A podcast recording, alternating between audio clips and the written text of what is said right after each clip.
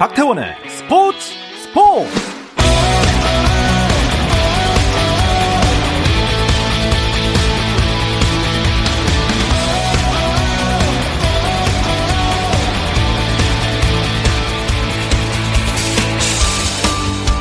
스포츠가 있는 저녁 어떠신가요? 아나운서 박태원입니다. 자, 월요일 저녁 올림픽 이야기와 함께하면 어떨까요? 올림픽을 앞두고 있는 경기장 밖의 인물들을 새롭게 조명해보는 케이비에스 일 라디오 스포츠 스포츠 베이징 동계올림픽 프로젝트 경기장 밖에서를 오늘도 준비했습니다. 오늘은 빙속의 그야말로 레전드죠. 이강서 케이비에스 스피드스케이팅 해설위원과 함께할 예정인데요. 그 선수로서의 올림픽에 대한 추억과 해설위원으로서 만나는 또 올림픽 이야기, 그리고 후배들에게 전하는 응원 메시지까지 다양한 이야기 재미있게 오늘 나눠보겠습니다. 스포츠 스포츠 베이징 동계올림픽 프로젝트 경기장 밖에서 잠시 후 시작합니다.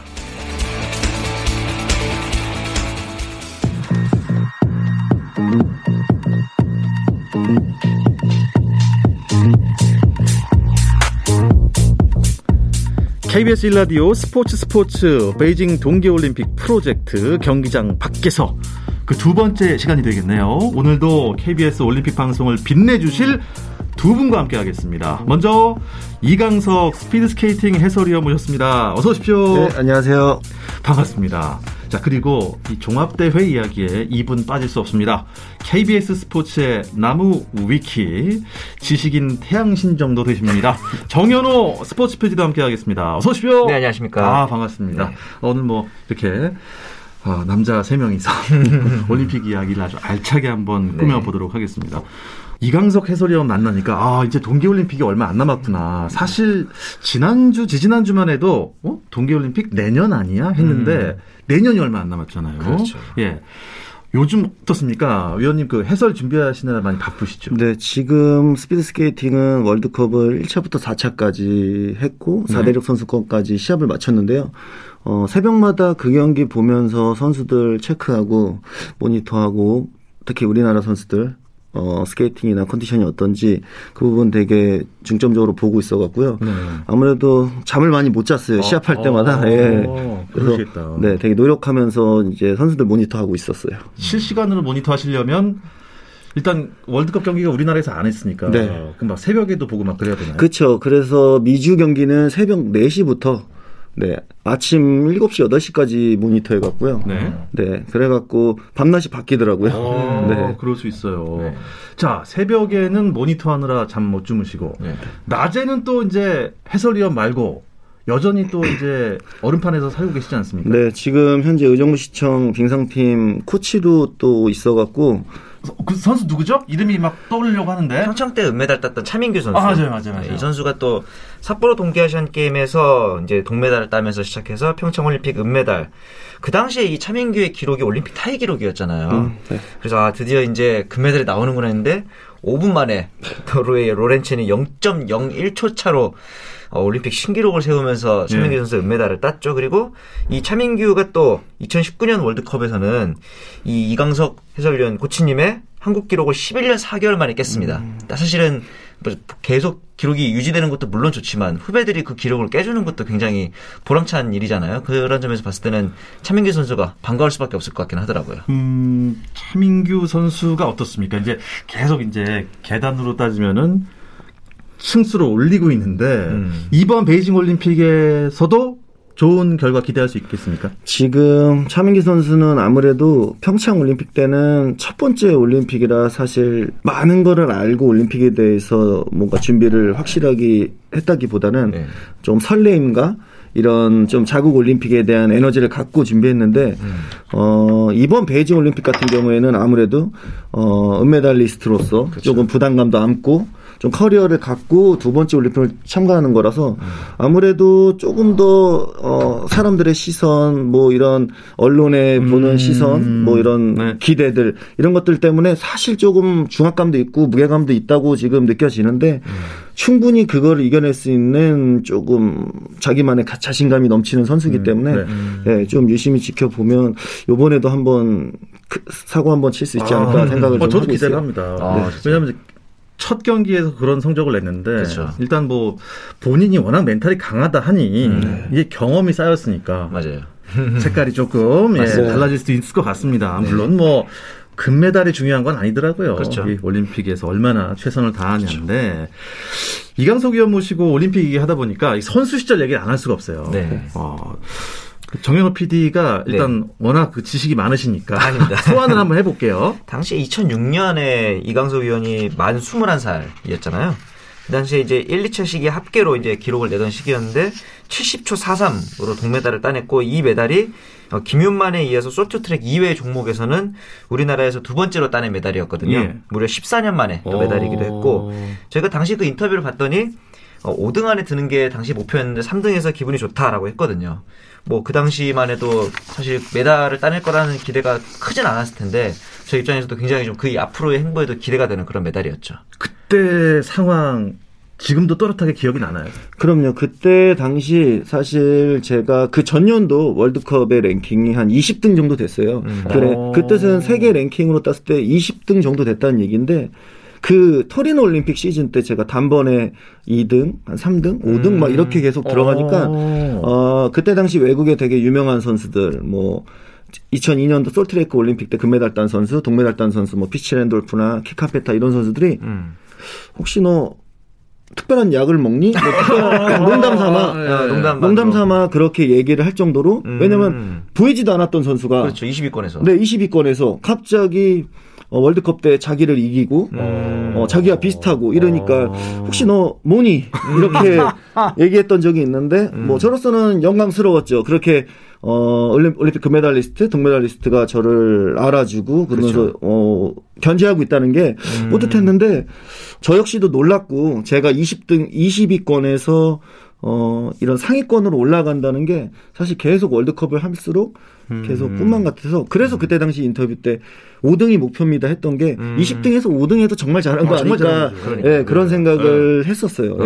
예. 근데 그 당시에 보니까 이 스케이트 끈 부분이 찢어진 상태였다고 하던데 그것만 아니었으면 어떻게 보면 더 좋은 성적이 나왔을 수도 있겠네요. 토리노. 예, 사실 이거를 지나서 얘기하면 뭐, 아, 뭐 핑계일 수도 있지만 아니에요. 제가 그 오백 미터 단일에 워밍업 시간에 이제 워밍업을 하러 들어갈 때 음. 스케이트를 묶는데 이제 구두가 그 구두 동그란 고리에 있는 음, 음. 고리의 가죽이 그냥 통째로 뜯어져 버렸어요. 아이고. 운동화로 말하면 그 운동화 끝에 가장 끝에 부분에 예. 그 고리에 천이 뜯어진 거죠. 그쵸. 끈이 아예 안 묶이는 거예요. 그래서 음. 그냥 멍하고 있는데 그거를 테이프로 음. 그때 당시 청테이프로 징, 이렇게 징징 감고 탔거든요. 그랬는데 이제 느낌이 너무 다르잖아요. 느낌이 너무 다르고 운동하시는 느낌이었어요. 음. 스케이트가 아니라 운동하시는 느낌. 오. 그래서 그때는 사실 그냥 구두만 멀쩡하면 올림픽 금메달 딸 수 있다라는 생각도 아. 그 당일에 하고 있었거든요. 컨디션이 너무 좋았고. 아 진짜요? 네. 근데 어찌 됐든 그렇게 된 상황에서 어, 소속팀 그때 감독님이 음. 그 스케이트를 들고 이태리 구두방을 다니시면서 어. 구두를 대충 그 이렇게 박음질 마바바 음, 음. 막 이렇게 대충 박아갖고. 시합 전에만 가져오십시오. 어떻게 음. 박아만 와도 올림픽 메달 꼭 딸 수 있습니다. 아, 이런 그렇게 얘기했다고요? 네, 그 정도 오호호. 자신이 있었어요. 아 진짜. 왜냐하면 그 정도로 그날 컨디션이 너무 좋았고 긴장감도 음. 없었고 자신감이 너무 넘쳐 있었던 상황이라 음. 고드만 고쳐오면 저 해결할 수 있습니다. 해낼 수 진짜. 있습니다라고 얘기할 정도로. 음. 근데 정말 구두를 어. 이렇게 말하면 안 되겠지만 구두 두께가 일 밀리미터라고 예를 들면 한 십 밀리미터가 되니까 또 막 덮. 덧붙이고 덧붙이고 아. 덧붙이고 덧붙이고 내가 너무, 네. 예, 구두의 느낌이 안 나는 거예요 이제는. 아. 예, 그렇게 해갖고 진짜. 딱 신었는데 음. 발목이 어, 이 발목이 안 움직이네 약간 그렇죠, 이런 그렇죠. 느낌으로 음. 그래갖고 했는데 사실 그렇게 하고도 삼위를 했는데 음. 아쉬웠던 거는 원래 구두에 그대로였으면 진짜로. 일등도 솔직히 할 수 있었다라는 그러네. 생각을 아직까지도 좀 하고 있어요. 어, 그럴 아니, 수밖에 없죠. 예. 토리노가 이태리잖아요. 맞아요. 어, 그럼 그 이태리 장인이 이태리 구두 장인이 한 땀 한 땀 했는데 좀 한 땀 한 땀 많이 했네. 했는데 너무, 너무 신경 했네. 썼나? 그러니까. 아유 참. 근데 진짜 그 금메달에 대한 확신이 거짓말이 아닌 게 그 다음 해에 세계 종목별 선수권 대회 이제 유타에서 열렸던 네. 그 당시 세계 신기록 세웠습니다. 네. 삼십사초 이십오로. 그러니까. 그러니까 이게 남자 네. 오백 미터라는 종목은 사실 육상으로 따지면 남자 백 미터 같은 거잖아요. 그러니까 네. 어, 빙판 위에서는 그 당시 지구상에서 가장 빠른 사람이었다. 라고 진짜 볼 수도 있는 거죠. 그리고 이천칠 년 십일월에 더 빨라집니다. 삼십사 초 이십으로. 이 기록을 차민규 선수가 깨는데 이제 거의 십이 년 가까이 걸렸던 아, 거죠. 대단합니다. 네. 와, 그러니까 그때 그 구두 핑계가 핑계가 아니었던 거죠. 네, 그럼요. 신기록을 냈으니까 결국엔. 맞습니다. 어떻습니까? 근데 이 사실 세계인들이 주목하는 건 올림픽이 맞아요. 음. 하지만 어 스케이트인들이 겨루는 그런 세계장은 사실 많거든요. 그렇죠. 월드컵도 음. 있고. 근데 월드컵이야말로 어떻게 보면 올림픽보다 더 많은 선수들이 음. 함께 자웅을 겨룰 수 있는 그런 자리일 수도 있겠는데 네. 어떻습니까? 세계 신기록이 더 기분 좋았어요? 아니면 올림픽 메달이 기분 좋았어요? 사실 올림픽 메달은 어, 처음 뭐 딴 국제 메달이라고 볼 수 있잖아요. 그렇죠. 그래갖고 그때 당시 이천육 년도에는 너무 좋았는데 이천칠 년도 같은 경우에는 이천육 년도에는 사실 멋모르고 딴 메달이 맞아요. 저 역시도 그 부분은 인정을 하고 네.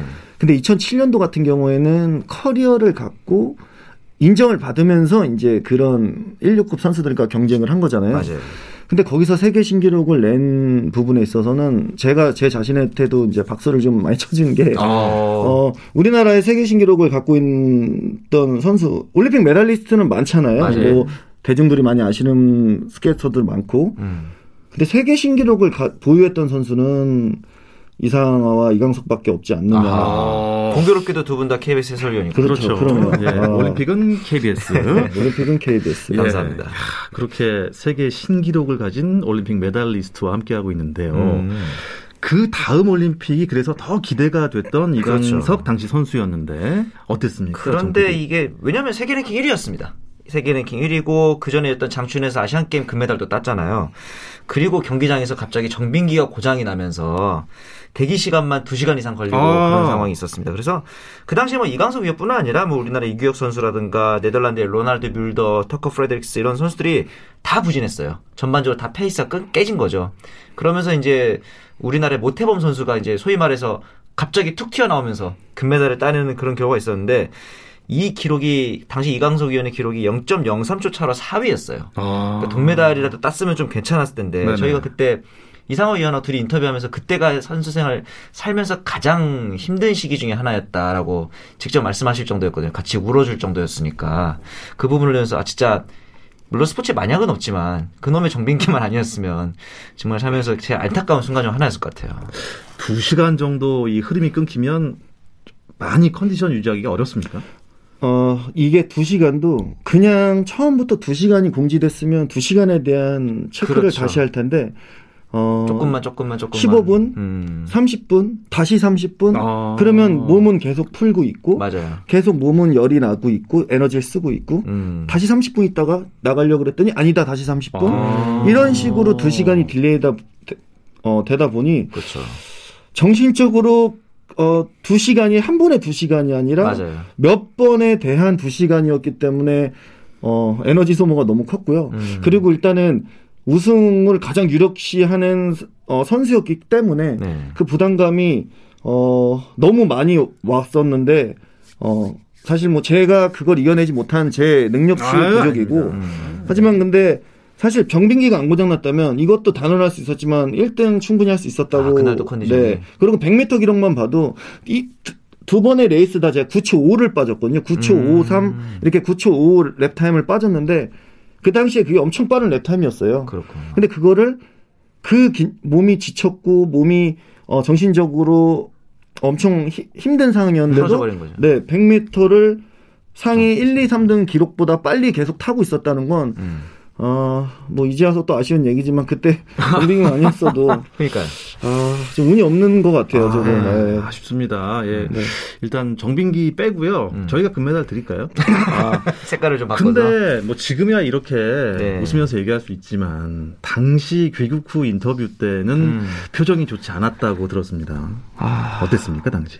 그때, 이제 사 등 하고, 어, 아직도 기억이 나는데, 밴쿠버에 도저히 못 있겠더라고요. 그, 아, 끝나고. 네, 밴쿠버, 그 오백 미터 끝나고, 밴쿠버 경기장, 그리고 밴쿠버에 있는 선수촌에 너무 막, 감정이 너무 계속 북받쳐 올라서 못 있겠더라고요. 그래서 조금 빨리 한국으로 들어갈 수 있는 비행기를 요청을 했고, 음. 어 근데 생각보다 빨리 그 다음날 바로 또 들어가라고 하니까 막상 간다고 하니까 막상 간다니까 또 되게 서운하더라고요. 와 이제 사 등 했으니까 빨리 가야 되나? 어, 약간 진짜 안 잡네. 네, 그래서 어쨌든 들어왔는데 어 인터뷰를 했는데 그냥 정말 말씀 그대로 그 죄인이 된 느낌이다. 왜냐면 음... 보는 사람마다 격려하고 위로하고 이런 거를 너무 많이 봤다 보니까. 네네. 근데 사실 사 등이면 이게 첫 번째 올림픽 출전이고 사 등 했으면 정말 잘한 거거든요. 세계에서 올림픽 있죠. 사 위를 했으면 네. 잘한 건데 이게 워낙 잘하고 있다. 뭐 세계랭킹 일 위고 금메달 가능성이 제일 높았던 선수였는데 음. 사 등을 하니까 다들 위로만 하고 눈치만 보고 다들 아, 오히려 이러니까 그게 더 부담스럽네요. 네, 너무 진짜 죄인이 된 느낌이었다라는 음. 인터뷰가 딱 그냥 그 말밖에 안 나오더라고요. 아, 네. 그게 참 당시에 이제 이강석 선수 같은 그런 세계 랭킹 일 위 신기록 보유자가 그 전에 없었기 때문에 그럴 수도 있네요. 조언을 해줄 사람이 없었던 거예요. 음. 그때 당시에 그 심적으로, 그러네요. 정신적으로. 네, 그런 것 같아요. 이제는 지도자의 위치, 해설위원의 위치에 계시니까 후배들한테 해줄 말이 좀 많은 것 같아요. 네, 아 이게 경험이라는 게 참 무서운 게. 음.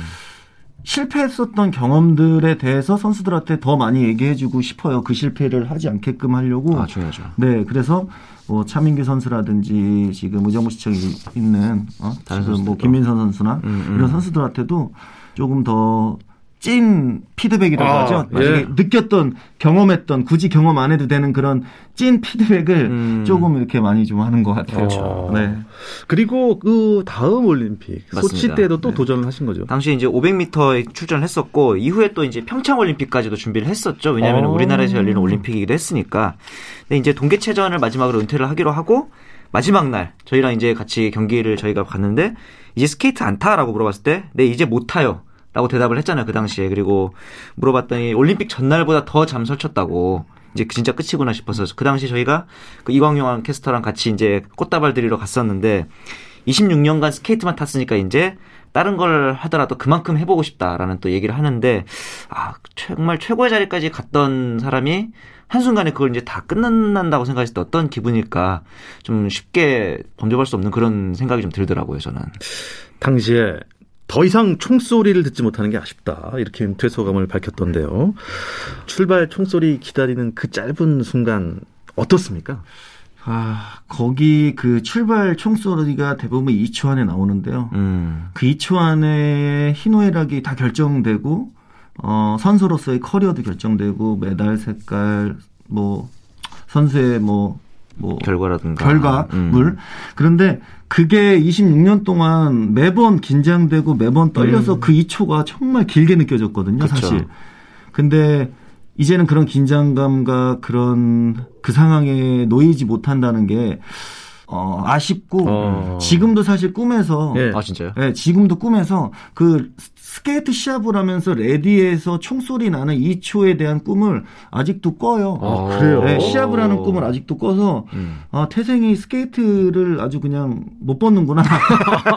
약간 이런 정도로 음. 네, 잠을 좀 설치면 와이프가 막 이렇게 막 발작 같은 걸 자면서 하면 음. 어, 스타트 반응으로 좀 움직였어. 막 약간 이럴 정도로 그, 아, 그런 멘트까지 하시는구나. 네, 아니 진짜로 그 꿈도 막 자주 꾸고 그래갖고 예. 음. 네, 조금 요즘에도 스타트 총소리를 듣고 싶어요. 스타트 라인에 서서. 아, 아, 저희 아나운서들 그 큐사인 듣는 것처럼. 네, 뉴스 펑크 내는 그런 꿈이랑 좀 비슷한 것 같기도 하고. 악몽이네요. 야, 어쨌든 은퇴를 이천십팔 년 삼월에 어, 오피셜로 하셨습니다. 맞습니다. 그러니까 선수 생활 하던 중에 해설위원까지 하신 건가요?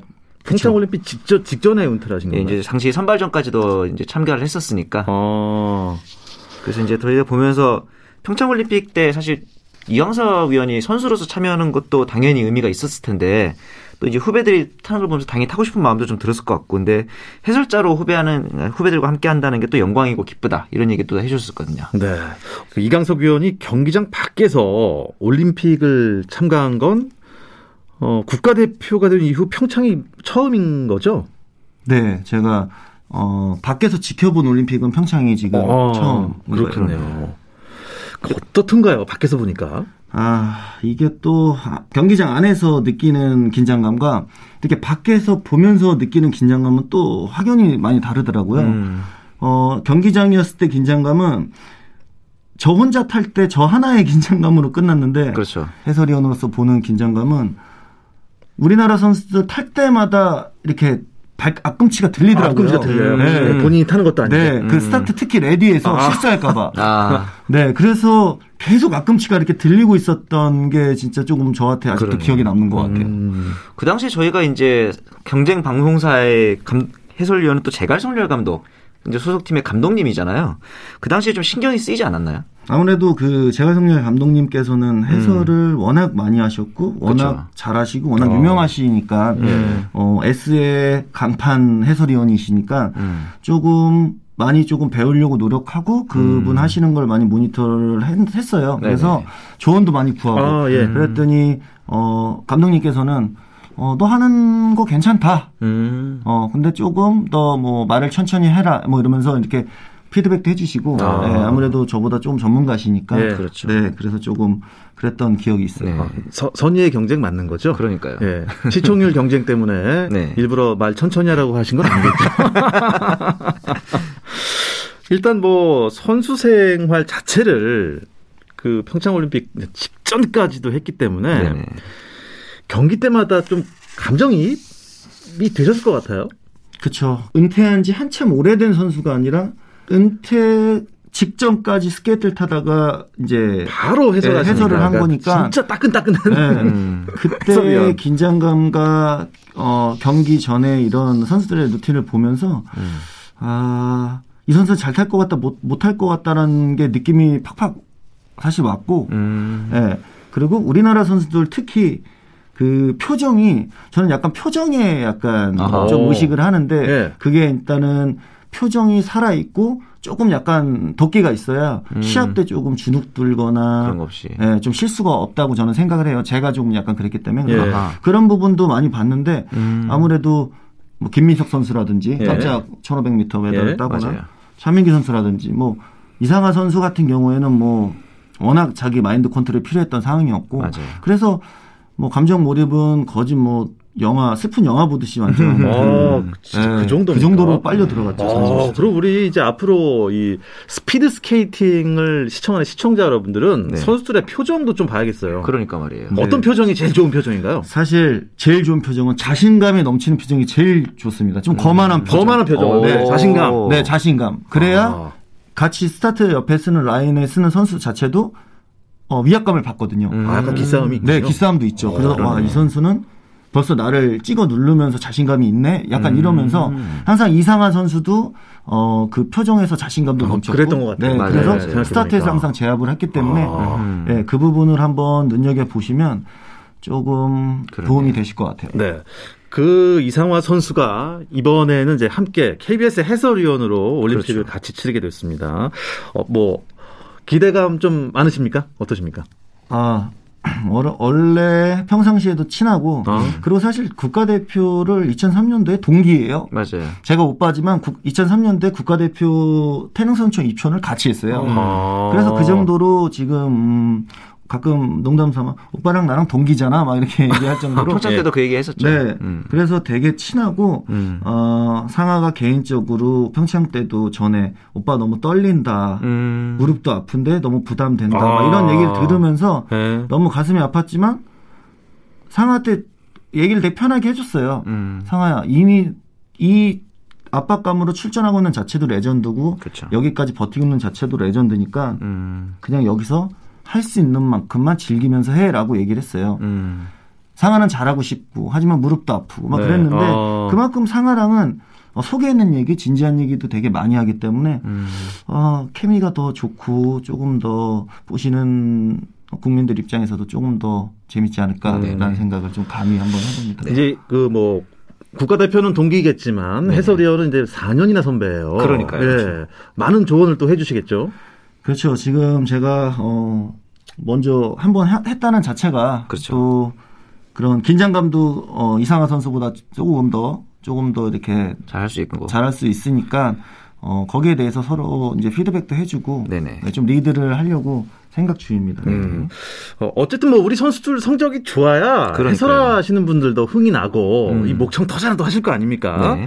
이번 베이징 올림픽에서는 어떤 종목, 어떤 선수한테 좀 기대를 걸만한가요?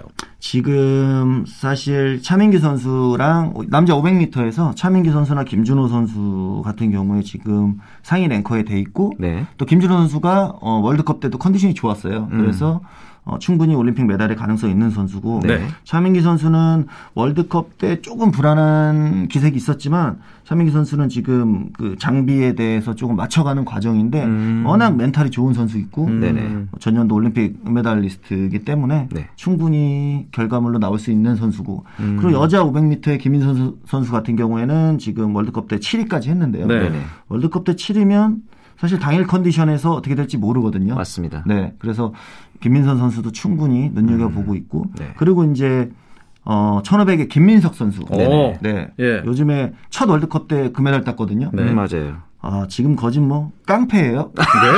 시합 타면 시합 타면 네덜란드 선수들을 그냥 아. 찍어 누르니까. 그렇죠. 네, 그런 의미로 깡패라고 한 거지 뭐. 네. 네, 싸움을 잘해서 깡패는 아니고요. 사 년 전에 해설을 시작하셨을 때랑 지금이랑은 확연히 어, 마음가짐이 달라지셨을 것 같은데 경험도 많고요. 네. 우리 또 세계 기록 보유자였던 우리 이강서 해설위원께서 아, 끝으로 이 올림픽을 준비하는 후배들에게 응원의 한마디를 남겨주시기 바랍니다.